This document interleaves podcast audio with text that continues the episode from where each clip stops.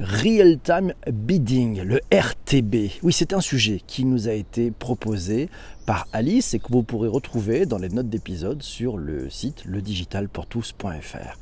Aujourd'hui, Alice te propose de parler de publicité et de revenir sur l'un de ces acronymes barbares, le RTB. Même si tu ne t'intéresses pas particulièrement à la communication des entreprises et des marques, c'est intéressant d'en savoir plus sur le système ce système qui régit tant de publicités qui finissent sous tes yeux, d'autant qu'elles dépendent en bonne partie de toi. Chaque année en France, 15 milliards d'euros sont dépensés en publicité média pour nous plaire, dont quasiment 6 milliards en ligne et plus de la moitié en RTB, en Real Time Bidding.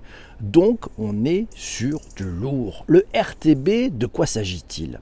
RTB, c'est l'acronyme de Real Time Bidding, les enchères en temps réel. Le RTB, c'est donc une technique d'achat publicitaire se faisant sur un système d'enchères. Ce type de service publicitaire existe depuis 2015. Et s'il est plutôt simple sur le principe, il est bien complexifié par toutes les possibilités et les nombreuses parties prenantes. ADX, SSP, DSP, des trucs compliqués quoi. Le RTB fait partie d'une plus grosse catégorie qu'on appelle le programmatique et qui regroupe les diverses manières de faire des achats publicitaires automatisés, en enchères ou non. Le programmatique, qui était derrière une e-pub sur deux en 2018, ce qui par rapport à une sur quatre en 2017, c'était déjà énorme. Ça représente désormais 89% de la publicité en ligne, autant dire 9 pubs sur 10 sur le média le plus consulté au monde, et les autres médias s'y mettent aussi. Ça change quoi pour toi le RTB et plus globalement le programmatique? Plusieurs choses plus ou moins importantes. Déjà, savais-tu que quand tu prends ton téléphone ou ton ordinateur et que tu vas sur Internet, au moment où tu arrives sur un site, on ne sait pas encore quelle publicité va apparaître sur ta page.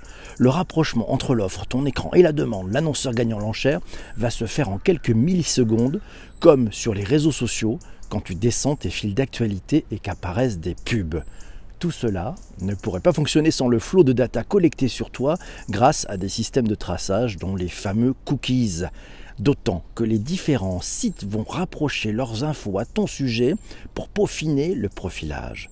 On parle de cookie matching ou de cookie syncing. Ouais, la synchronisation des cookies. Critères comportementaux, contextuels, prédictifs auxquels s'ajoutent des datas externes diverses, telles que la météo, le flux de la Covid, les programmes télé, etc.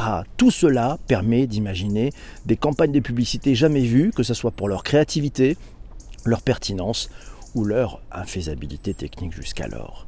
Donc, avantage, les pubs devraient de plus en plus te plaire, être au plus proche de tes centres d'intérêt, de tes envies et de tes besoins au moment T. Inconvénient, tu risques d'autant plus de craquer et surtout, tu te retrouves constamment espionné, même si c'est de manière anonymisée et par des machines. Car oui, tu as accepté les conditions d'utilisation et les cookies, mais bon, tu ne sais pas forcément comment ça marche, ni ce que tu partages vraiment.